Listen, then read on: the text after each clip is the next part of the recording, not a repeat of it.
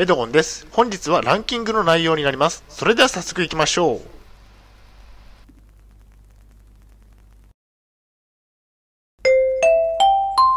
はい、H キャプチャンネルにようこそ。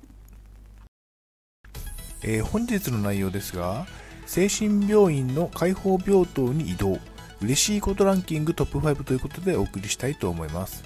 前提条件としましては、現在私は統合失調症を患っています。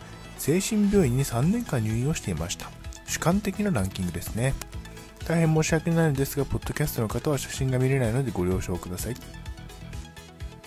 えーそれでは、えー精神病院の開放病棟に移動嬉しいこと第5位からですね第5位は、えーと麻雀ができることですね、えー開放病棟には麻雀卓がありました4人集まって麻雀をプレイ他の患者さんとも仲良くなりましたね。勝ったり負けたりを繰り返しました。麻雀は難しいゲームですが病気で思考力が低下している頭の体操にはなりましたね。え次に第4位ですね。第4位は売店でお買い物ができると。精神病院には売店がありました。出入りは自由ですね。お小遣いの範囲内でお菓子やお飲み物を買えましたね。夏場はアイスクリームで決まり。売店で自由にお買い物ができました。太らないように利用回数は少なかったですね。まあ閉鎖病棟にいるときは売店は利用できませんでしたね。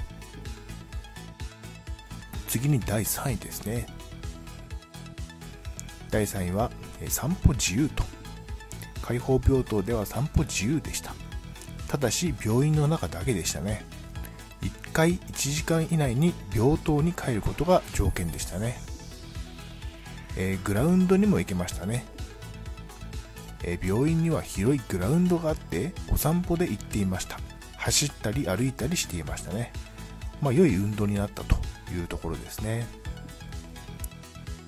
えー次に第2位ですね。第2位は外出ができると知った街まで外出ができました。週に1回というルールがありましたね。ファミレスで美味しい食事ができました。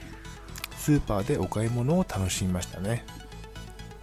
え週に1回だけですが外出も許可されました。バスに乗って街まで行きました。自由行動は嬉しかったですね、まあ週に1回だけだったのでちょっと少ないかなというふうに印象を受けましたね。次に第1位ですね。第1位はスマホが渡されたと。念願のスマホを手にできました。嬉しかったですね。ゲーム動画で楽しみましたね。ブログも解説しました。え開放病棟ではスマホの使用が許可されていました。遊び方は無限大ですね。入院生活もスマホがあれば楽しかったですね。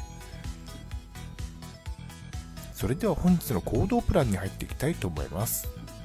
精神病院の開放病棟に行きましょう。スマホを使いましょう。入院生活が一変して楽しくなりますよ。精神病院の開放病棟は過ごしやすかったですね。スマホは最強のアイテムでした。それでは本日の振り返りに入っていきたいと思います。本日は精神病院の開放病棟に移動。嬉しいことランキングトップ5ということでお送りしました。第5位は麻雀ができる。第4位は売店でお買い物ができる。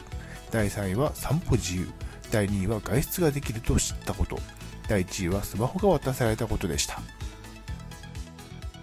はい最後に終わりにです。最後までご覧いただきありがとうございます。ブログ h キャップも3年間運営しています。Twitter もやってます。チャンネル登録いいねボタンを押していただけると嬉しいです。また次の動画ポッドキャストでお会いしましょう。病気の方は無理をなさらずお過ごしください。